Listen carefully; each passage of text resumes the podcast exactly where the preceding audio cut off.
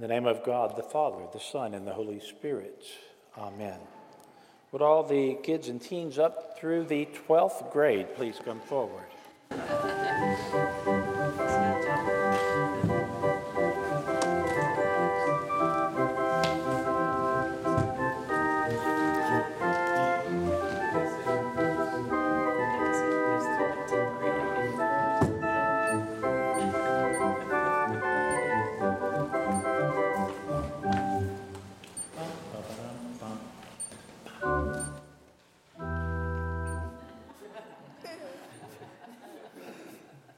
Plays like I sing. Good morning. Anybody have a coin on you? You have a nickel or a dime or a penny or anything? No, but I have a golden penny at my house. You have a golden penny at your house? Yeah, I at science at my school. At your school? You, Yeah, I did it what, what, what image is on your coin, on your golden penny? Is it like on Lincoln. Abraham Lincoln? So a president, right? How do you think? How do you think that image got on your coin? And, and on all the coins that we have, there's a, an image usually of a president and, and other things, right? So how do you think that image got on there? Do you think they went abracadabra? and all of a sudden the image was there, right?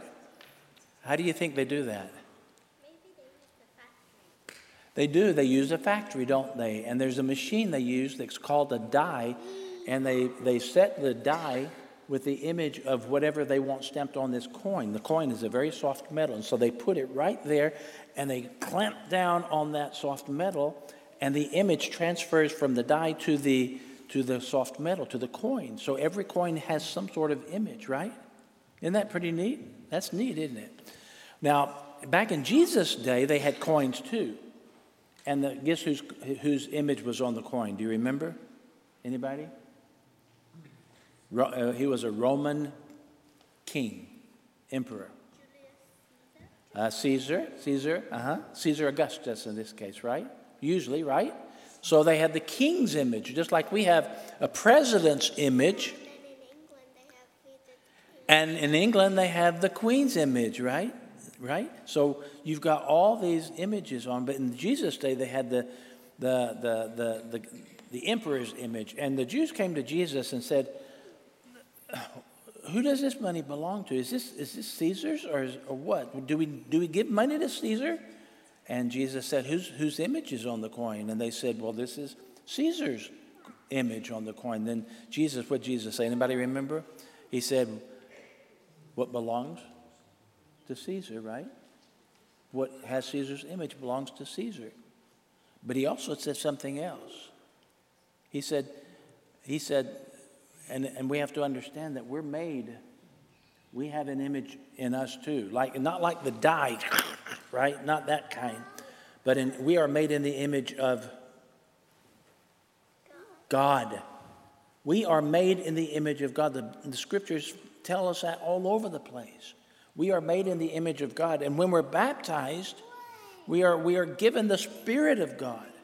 And so Jesus says, Give to Caesar what is Caesar's, give to God what is God. And so if we are in the image of God, what do we give to God? What?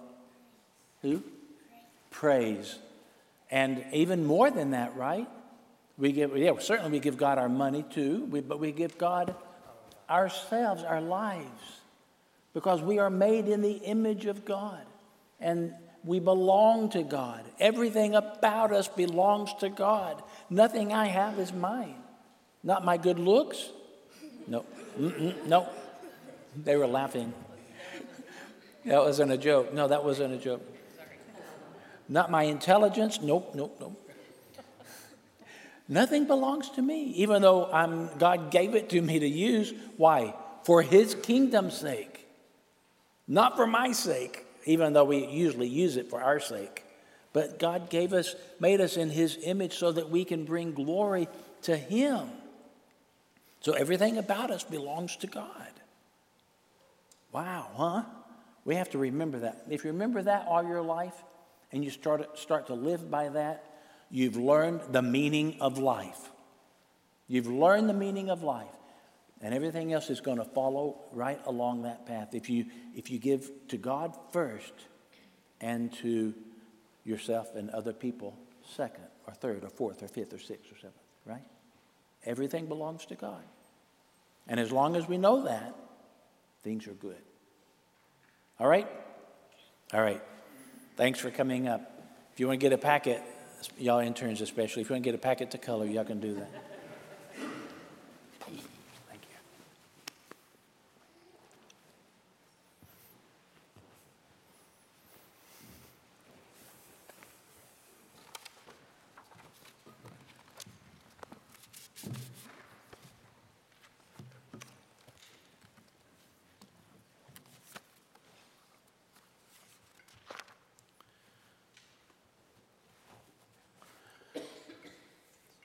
So on their 50th wedding anniversary, the husband and the wife, they summed up the reason for their long, happy marriage.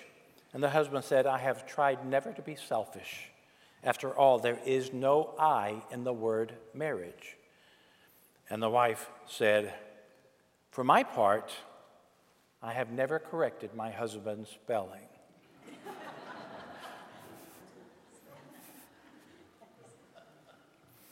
There was a preacher who was visiting a church in Mississippi, and the pastor of the church announced that their prison quartet would be singing the following evening, on Monday evening.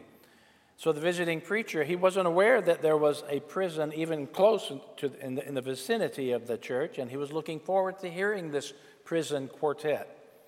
Well, the next evening, the visiting preacher was puzzled when he saw four members of the congregation coming forward to the stage. And the pastor introduced them and he said, This is our prison quartet, behind a few bars and always looking for a key.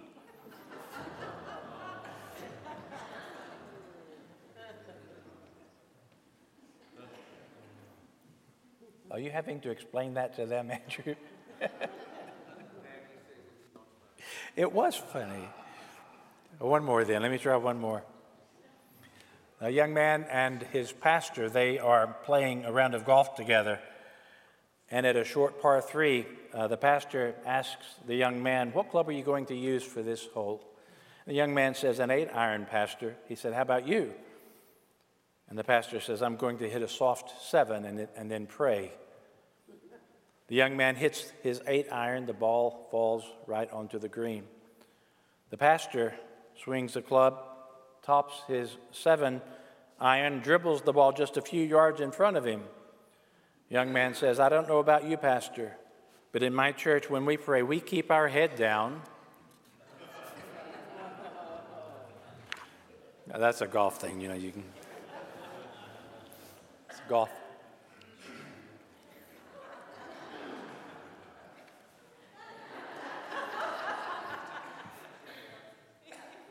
I told you. Today, I want to speak to you without apology about Christian stewardship and, yes, even about our money. And I'll be right up front with you. If we reach a certain goal uh, in our financial giving this year, I will permit you to put a clock right here on the pulpit. And if we exceed our goal by $50,000, I will allow you to plug the clock in. and if we exceed the goal by $100,000, I'll even agree to look at it every now and then. But I speak to you today again without apology because our Lord Jesus talked a whole lot about stewardship and money. One third of the parables of Jesus, as found within the Gospels, deal with stewardship and money. One sixth of everything Jesus said, as found in the Gospels, deals with stewardship and money. Today, as we sort of begin our stewardship season, thinking about next year's budget and all that, we celebrate our stewardship together. And I want you to hear me when I say that stewardship begins first with seeking the kingdom of God. Everything in the teachings of Jesus hinges on seeking first the kingdom of God with all of its goodness. And when that happens, as I told the kids, everything else necessary for living falls right into place. You know, Jesus goes so far as to say that anything which comes before this first thing of seeking the kingdom of God, anything that comes before it is idolatrous. Nothing comes before seeking the kingdom. Not family, not career, not making money, not getting into shape, not church, not getting people to tithe, not getting church members to come to church, right? Not paying off our debts, not tax reform, not cleaning up the environment, not public service, not philanthropy, nothing. Anything that comes before the kingdom of God is idolatrous. Because human nature being what it is, if we don't seek first the kingdom of God and its righteousness, we probably are not going to seek it at all. Many of you in this congregation probably remember the name Danny Thomas, right? The story goes that before his career actually took off, he and his wife, Rosie, remember Rosie, had a baby on the way. They needed financial help.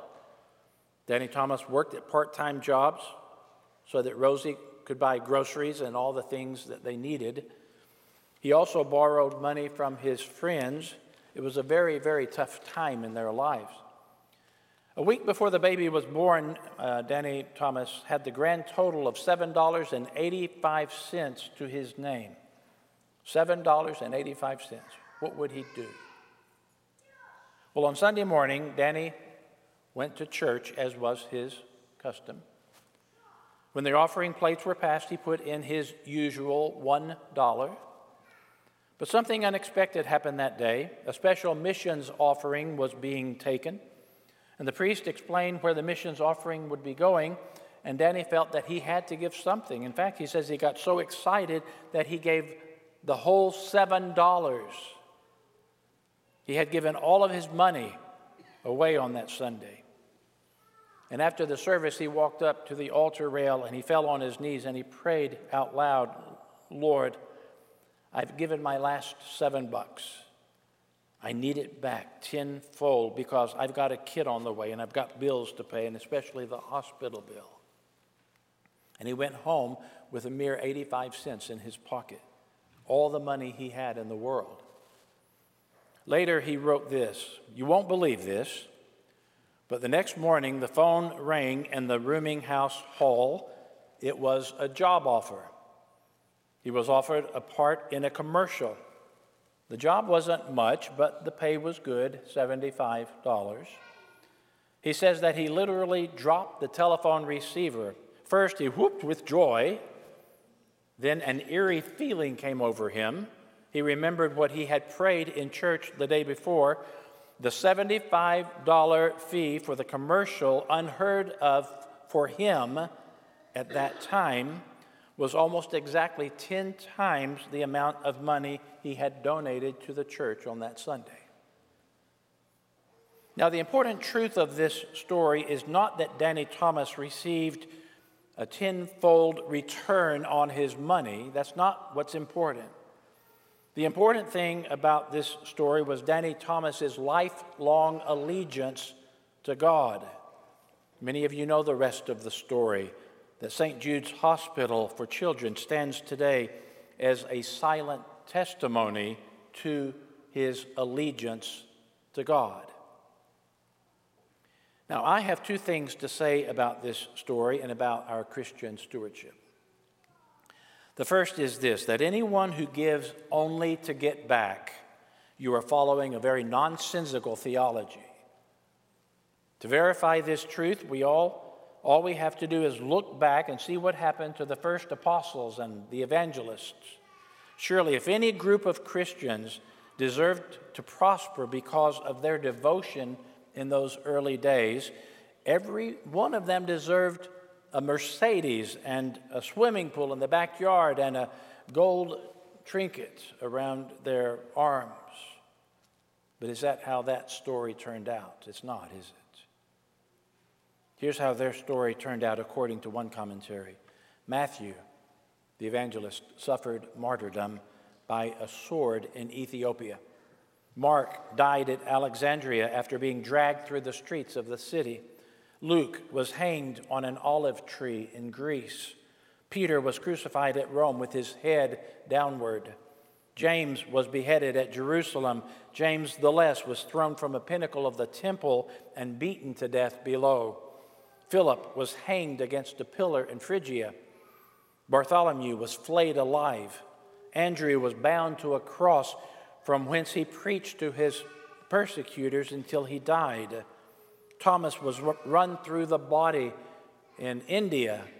Jude was shot to death with arrows. Matthias was first stoned and then beheaded. Barnabas was stoned to death at Salonika, and Paul was beheaded at Rome by Nero.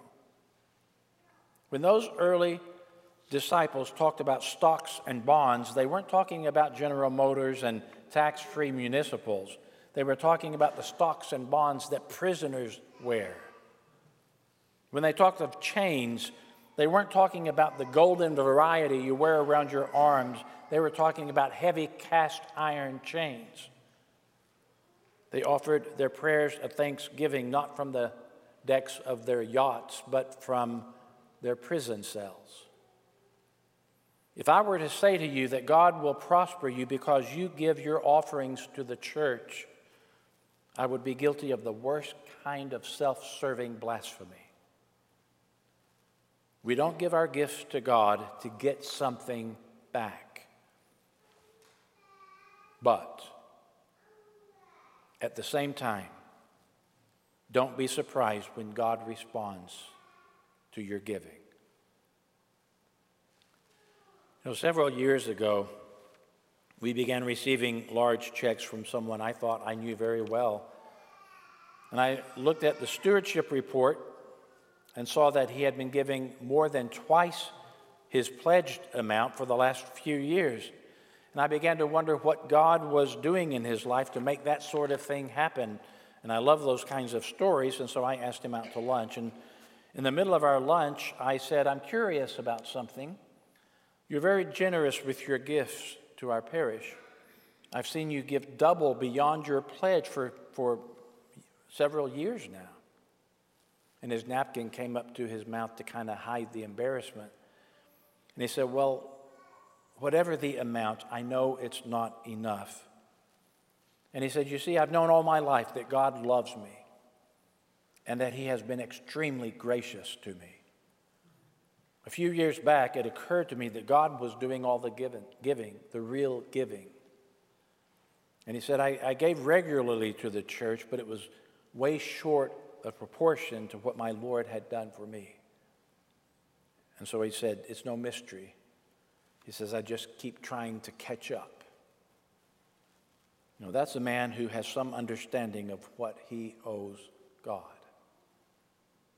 We don't give to God because we hope to receive special favors from God. We give out of gratitude for what God has already done on our behalf. That's the first thing I wanted to say. Second thing about the story has to do with Danny Thomas's lifelong allegiance to God. Stewardship is about giving our lives to God. Jesus has revealed to us that the purpose of our creation is, in essence, not just to live out our life's biography, not just to go on living with the greatest of ease and significance as possible. That's not it. That's not the reason that God created us. The goal of our life is to know the Lord and to move into relationship with our God and to walk with Him day by day. And what this means is that we are called to turn from the powers we have normally relied upon, like the powers of our possessions, the powers of our, of our beauty, our intelligence, our age, any of those powers that have any kind of control over us. We're to get rid of those and to surrender everything into the hands of God. Yes, of course, this sounds radical for us Anglicans. In fact, it sounds radical for anyone and everyone. But when we begin to realize that we have not been able to find the meaning of our lives within ourselves, or through the gaining and the acquiring of things in this world, or through the possession and manipulation of other people, and further, when we begin to realize that the end result of these things is our own sense of aloneness and our own sense of being lost, then the notion of a radical surrender of our lives into the hands of our Creator is seen in a better light. To receive the love of God means that we have to turn loose of trying to be masters of our own lives, to release ourselves totally into God's hands, into the hands of the one who loves us the most and nurtures us. And to do that means that the gods we have worshiped in trying to save ourselves must be surrendered, turned loose of, so that He indeed may become Lord of our lives.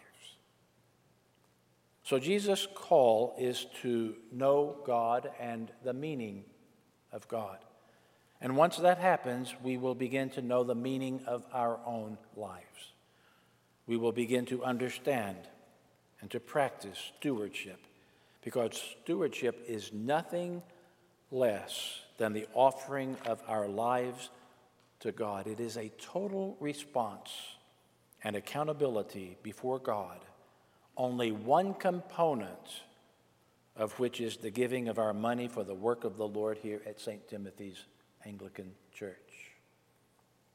It is my prayer that through the monetary pledge you offer to God during this stewardship season for next year's budget, you will be able to sense the joy and the liberation and the power and the oneness with our Lord that comes from giving out of thankfulness and out of a response to the tremendous love that God has for you and for me. In the name of the Father, and of the Son, and of the Holy Spirit. Amen.